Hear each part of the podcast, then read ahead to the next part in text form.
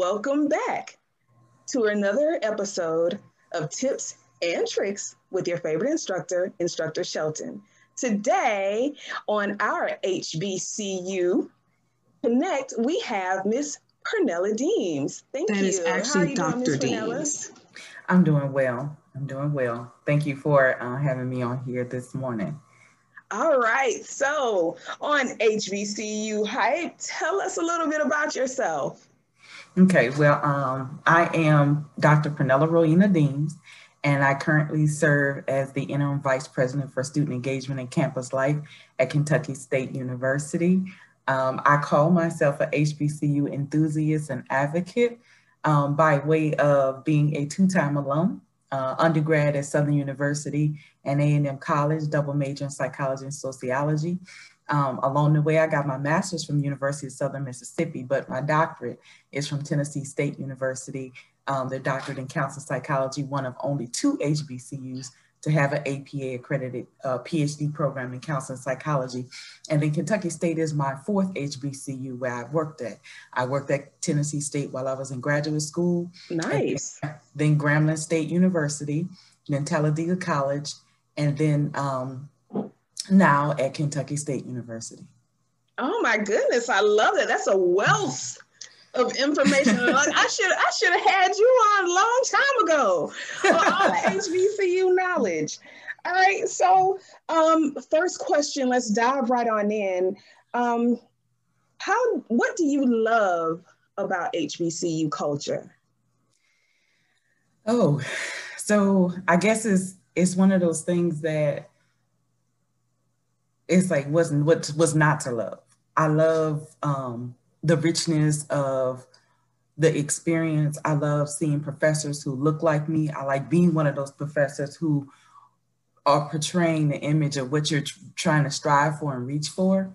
Um, I love the family vibe. I love that mm. you go there and you uh, authentically and organically develop brothers and sisters and cousins and, and professors who are like moms and dads and administrative assistants who are like aunties and you know um, everybody there is about you making it you're not a number everybody is you know corrective like hey where you going you you know you've been going to class you're doing what you're supposed to do and so you're not a you're not a you're not just a number and, and not only do people know you by your name they may know you by your nickname. They know where mm-hmm. you're from.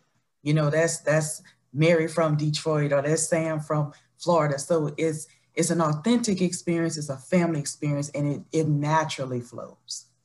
It really does. And you know what? I can honestly say that there's something about attending an HBCU where you look around and there's a certain atmosphere that exists that you're like, okay, I'm home. I'm away from home, but I'm home. And you do have instructors and professors and, and people, um, admin that take a, a notice in you and say, you know, classes are in. You, what you doing right. out here? classes are in session. Are you just out here relaxing or what, what's going on? You know, and they do take an interest in your life. And that is one of the reasons why I feel like, you know, HBCUs have so much to offer our kids. So that leads us into the next question, which is why is it important for students to attend an HBCU? I think, well, well, I'll start in one place. You know, a lot of times we do still generate and, and serve um, a lot of first generation college students, yes. but we also have second, third, and fourth generation college students at our HBCUs. So the fact that if my grandmother went, my grandfather went, my mom, dad, I want the opportunity to go to that school as well. That's the first point in that, you know, sometimes people say, well, it's still relevant and, you know, we're not dealing with segregation and, you know, mm. dealing with all these things, the reason why they were founded. So why don't we just merge them or shut them down or blend in? And, you know, the HBCUs were always open and welcome to everyone. That's the first thing. So it's not like it was any any exclusive school, even though founded to serve African Americans, doors were always open to everyone. There was no rules that you cannot get in. Um, yes. Like the majority institutions were founded where you could not come. Um, and then HBC is important. One, the legacy, and then two, Our institutions have a, like I said, you know, it's this holistic experience where everybody's a part of your education, everybody's a part of your foundation and your process, and not just what you get in the classroom. They, they these institutions help you develop and become a leader. Mm-hmm. Uh, let you go through that trial and error phase where you get to, you know, run for offices. But even if you don't win, you still have an opportunity for leadership development. Um, it's a uh, there's a strong mentoring vibe that's yes. in that organic experience where I can watch you and watch what you do and I can take that back to my community. And and and I keep I keep going back to this authentic and organic is that it just naturally happens. Whereas some, you know, places will create a black cultural center or a black union or something like that. That you walk in there, you're in the the full vibe of the culture already at an HBCU. Yes, and you know what? You're so right because I can remember I'm not gonna say any names, but there's another school that's not too far from Florida A&M University, and um, I can remember having friends that attended that university, and they were like, "Oh, we have, you know, our Black Student Union," and I was like, "Oh, okay, I think that's cool." And you know, I went on the campus, and it was just such a different atmosphere and such a different vibe, and it almost seemed as if they were separate and apart from the yeah. actual university. It didn't at all seem cohesive. It didn't mm-hmm. at all seem supportive. It seemed as if we they existed on their own sphere um, instead of existing as part of the general population of the school. So mm-hmm. for me, that vibe was so different because I was like, when I go on my campus, I feel like I'm part of the campus. Like my my presence there matters. Yeah. And it, it definitely made an impact on me in terms of, okay, my presence matters when I go to this school. So I, I thank you so much because it is important. All right. So, and, and I just want to I just want to just kind of slide in that I believe we belong in all spaces. Um, you know, African Americans um, belong in all spaces, and and I think that um, you know I I do know that some people choose not you know choose other institutions for whatever reason, um, and I think you know you can you fit in where you fit in, but what we get from the HBCU is um, it, it, to me like again it just flows really naturally. It just flows really naturally. But at the same time, I believe you should fight for those centers and the mm-hmm. space wherever you are. Yes. Yeah. All right. And that leads us into the next question, which is um, how do we find validation? How do we kind of be okay attending an HBCU and be proud that we've attended HBCUs? How do we find that validation um, that others seem to seek out when it comes to um, HBCUs versus PWIs? How do we, we mm-hmm. find that? I think um, there this is all an individual kind of process and individual self-exploration that you you take on when you do step on a college campus no matter what. Yeah. Um, i don't think you have to try to fight hard to justify your choice. Um, or you shouldn't have to. Um, and in that you know the I, you have an opportunity to walk in and be authentic in an already authentic space. Yes. Um, you know a lot of people are dealing with things that happen in high school, mm. um, you know, opportunities where you didn't have a chance to be a leader or the school was too big. And so you come back into this concentrated environment, you meet all these different people from all these different places that, you know, it, it's not just a black school. You have African Americans yeah. and blacks from all kinds of places who had all kinds of experiences that you can learn so much from people from all, you know, all their different cultures and walks of life. And um, it's, it's that part of the exploration process. And I, and I tell people, you can you have the opportunities to study abroad and to travel and yeah. to visit other institutions. You have co co um, curricular experiences and opportunities, so you can see what's happening at all the different places. But your HBCU, it it it, it kind of I think it bridges you to whatever else you're trying to do. I, I think yeah. institutions, their slogans are start here and go anywhere. You know, I, I know that's one institution's like motto, but um, you have an opportunity to explore. It's safe, kind of process who you are. You can learn if you like, you know, locks, if you like natural hair, if you like, if you still like a relaxer, whatever the case is, you know, people, you have so many different um, political opportunities, especially what's going on in our, you know, our culture now. Right. You have opportunities for social justice. And I feel like you mm. have somewhat of a safe space to kind of navigate and do that. And, and I, I, I think, you know, your choice is your choice. I wouldn't want people to struggle trying to figure out how to validate where they're going to get their education. Go in, go proud, go strong. Yes. Um, yes. You know, there'll be there'll be people to help you along the way. You know what? And I answered that correctly or not? oh yes, yes, you did. Because one of the reasons why I asked the question is um, I teach K through I teach 12th grade um, in dual enrollment, and sometimes mm. when students are looking for you know their college of choice, I have had parents who will teach talk their kids out of wanting to apply to an HBCU or kids who say no you know I can't apply to HBCU because you know my parents would be upset. And I'm like I'm upset that you're applying to an HBCU why? And oftentimes what I find is they struggle with even making the choice because there is this automatic perception that if you mm-hmm. attend an HBCU, you're going to get a lesser education. So there's yeah. this this validation almost that has to take place where people have to validate the legitimacy of an HBCU, even current day. And it's like you can see it, you can look around, you can look in politics, you can see the the the pour out of HBCUs and, and the, the quality of education.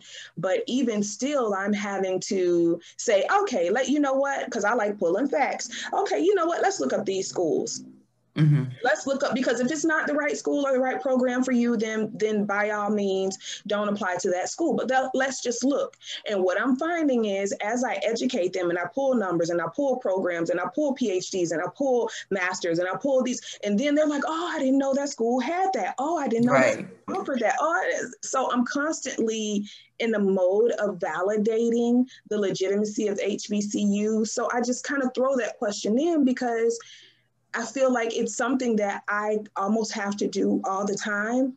Mm-hmm. I don't have to do with other institutions.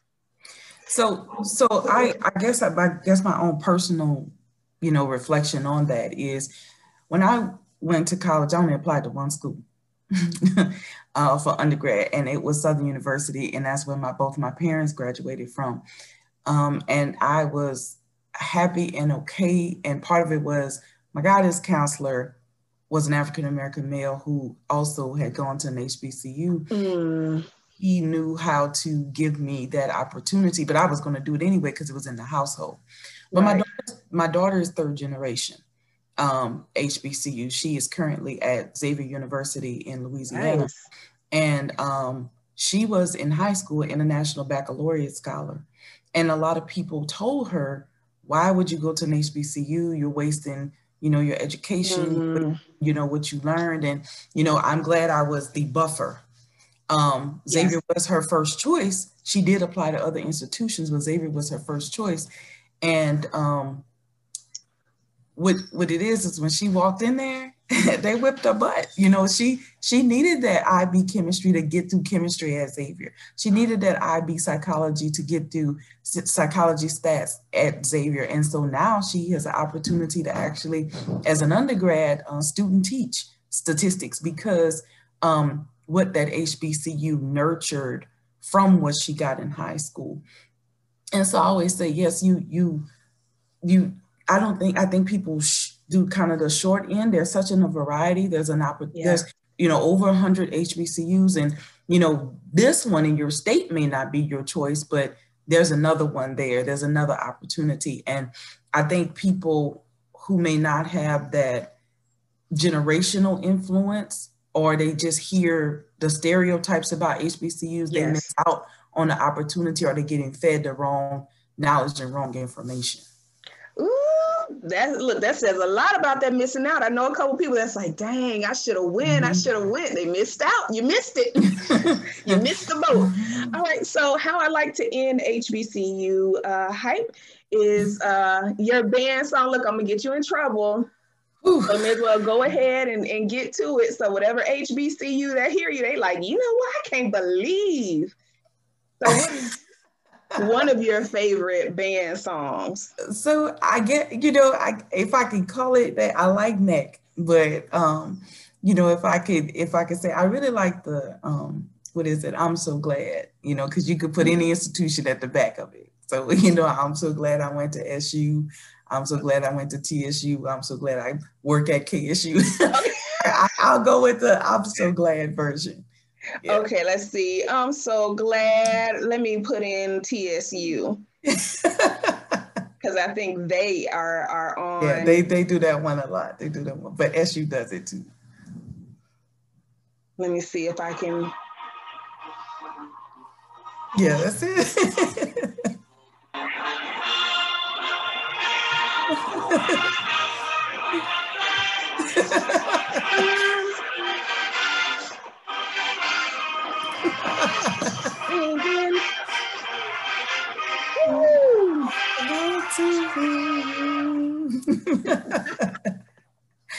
you I get- love that one. and you know what? You're right. You you played it safe because that I'm so glad is every every HBCU I think has the I'm so glad and you right. throw your school in. Right. Well, thank you so much, uh, Dr. Pernilla Deems, for uh, coming on and sharing your knowledge with us. I really appreciate it. Um, is there anything else you want us to know about HBCUs before we close out? Um, I think HBCUs are, like I said, they are awesome choices, awesome opportunities there. Um, go on a tour you know, yeah. uh, some of them have virtual tours, but go on a tour, go on a scheduled tour, go on an unscheduled tour. Talk to the students, talk to the faculty, talk to the staff. Um, you know, bring bring your bring your eighth graders around so they can see it. Yeah. Start start start in that early space. Um, you know, walk around the campuses, talk to people, ask questions. But like I said, you can probably do virtual virtual tours first and start there. But just you know, remember that um, they're greats. You know, you have so many greats at, you know, that come out of HBCUs, the W.B. Du Bois, the Mary, Mary McLeod Bethunes, the, yes. and, and, even the current, I mean, there's so many current greats um, that are doing phenomenal things, Kamala Harris, you know, and so many, so many others, so many others who, um, you know, a lot of the hidden figures who have set the mm-hmm. foundation and have, you know, really took that HBCU experience and built this nation. Wow, that's a mic drop moment. Built this nation. Y'all better listen in. All right, this has been another episode of HBCU Hype with instructor Danielle Shelton and Dr. Pernilla Deems. Deems. Bye.